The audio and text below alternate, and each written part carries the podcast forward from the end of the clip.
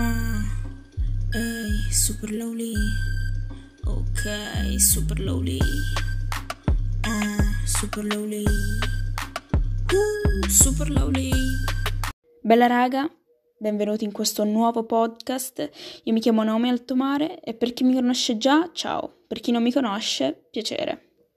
Il nome del podcast è Super Lonely. Perché? Perché in questa situazione, in questo momento storico, siamo un po' tutti soli, vogliamo un po' tutti compagnia. Allora, perché non creare un podcast? Ma non il solito podcast in cui io parlo e voi ascoltate.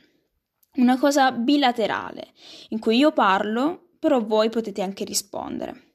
Per questo lascerò il, il mio nome di Instagram, così potete contattarmi in direct se avete qualche cosa da dirmi, se c'è qualcosa di sbagliato nel, nelle mie opinioni, ma soprattutto ho aperto un, profilo Telegram, quello anonimo, che lascio sempre in descrizione, in cui voi potete farmi delle domande in modo anonimo perché molto spesso, boh, per paura o per vergogna non si vuole mai dire la sua.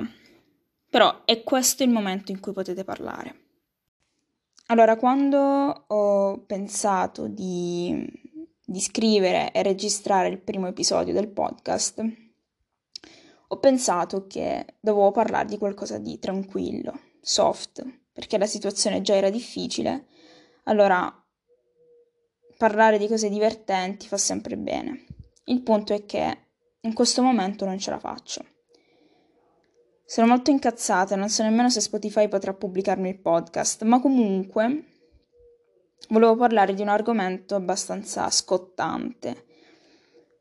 Um, ieri e l'altro ieri c'è stata la pubblicazione di alcuni articoli in cui parlavano di vari gruppi Telegram in cui si scambiavano uh, immagini e video poco appropriati di revenge porn sostanzialmente.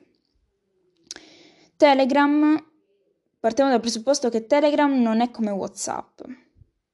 Su Telegram si possono fare supergruppi con migliaia di iscritti e le immagini che vengono pubblicate non vengono controllate come su WhatsApp.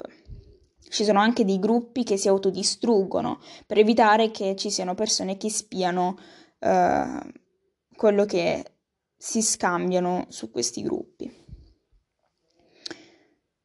Il revenge porn su Telegram c'è sempre stato e probabilmente questa situazione l'abbiamo ignorata perché non era in Italia sostanzialmente, perché nasce in Russia, in cui due ragazzi due fratelli avevano creato questo gruppo con migliaia di iscritti in cui condividevano revenge porn di ex ragazze, ma anche immagini pedopornografiche, oppure eh, stupro di gruppo virtuale, condivisione di immagini e di video di, di queste ragazze e c'era anche la condivisione di dati sensibili quindi entrare proprio nella privacy di queste povere ragazze che non sapevano nulla di quello che stesse accadendo in quel gruppo.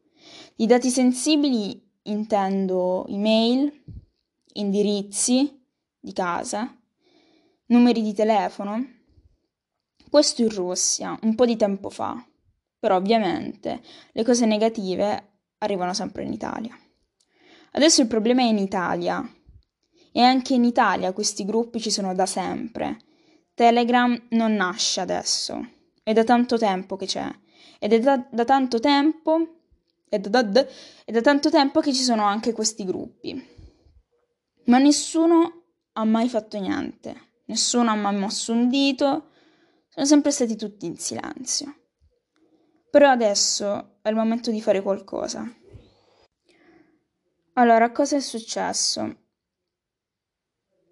Um, poco tempo fa si è scoperto che c'era un gruppo su Telegram con 50.000 eh, iscritti ehm, che ognuno condivideva immagini di, di ex ragazze, eh, ma anche padri di famiglia, ripeto, padri di famiglia, che condividevano le immagini delle proprie figlie in questi gruppi.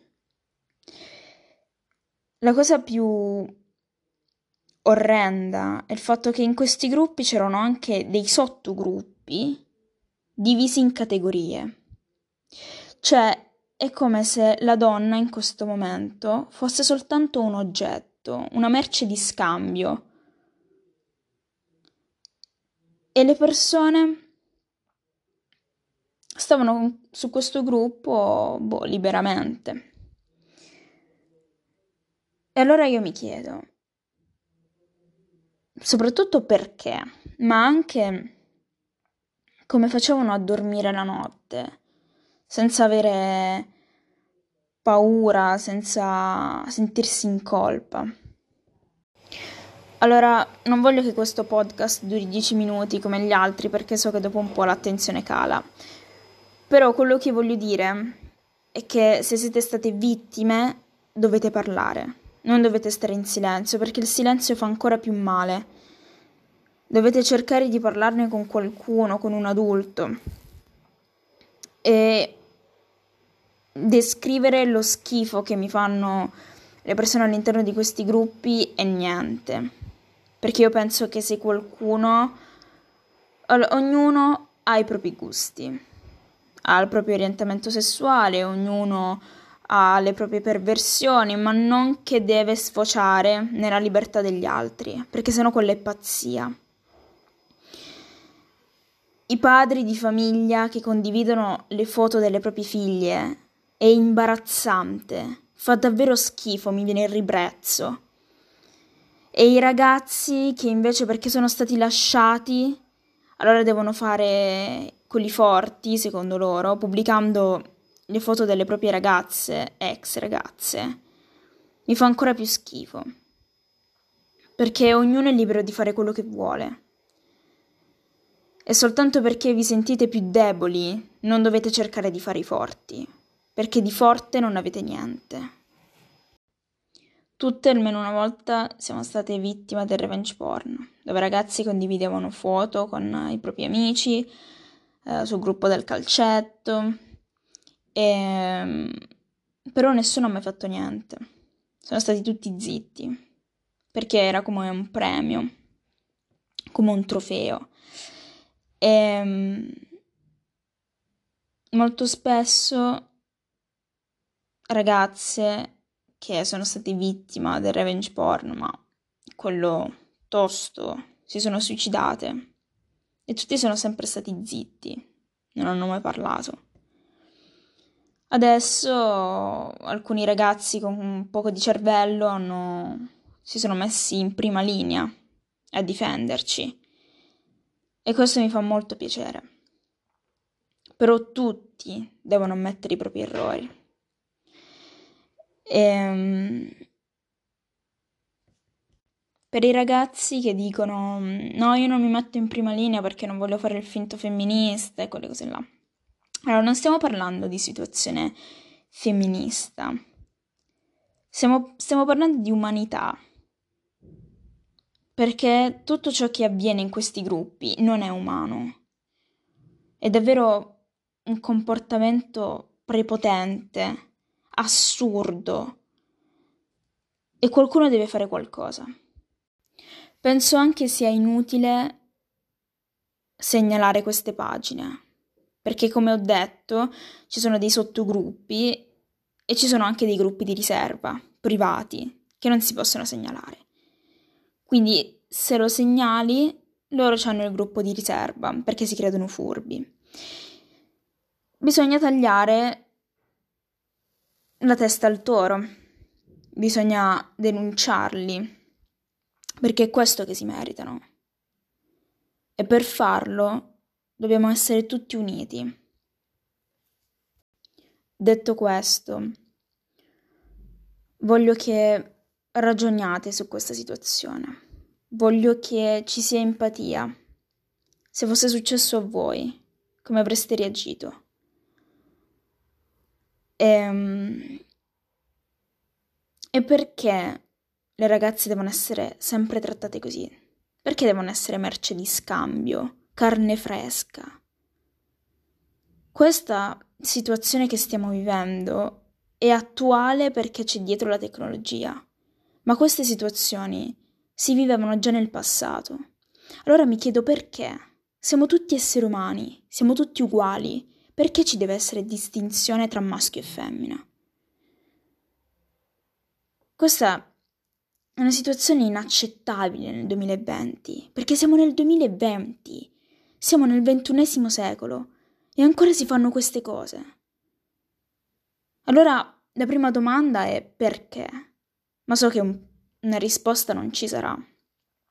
Però voglio che adesso ci riflettiate e se avete qualcosa da dire, di commentare il podcast.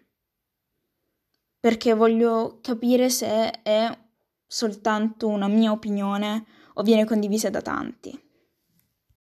Adesso vi saluto, spero riflettiate su ciò che ho voluto trasmettervi e mm, vorrei che comunque commentaste, magari scrivendomi in direct su Instagram oppure sulla piattaforma anonima che metterò in descrizione, perché è importante il vostro feedback e neanche capire un po' le vostre opinioni a riguardo. Sono consapevole del fatto che alla fine ho detto che non volevo durasse 10 minuti, alla fine ne dura tipo 12, però um, era importante chiarire. E spero che questo primo episodio vi sia piaciuto, so che è stato molto pesante, però vi prometto che il secondo sarà un po' più um, semplice e vi auguro buona giornata. Ciao!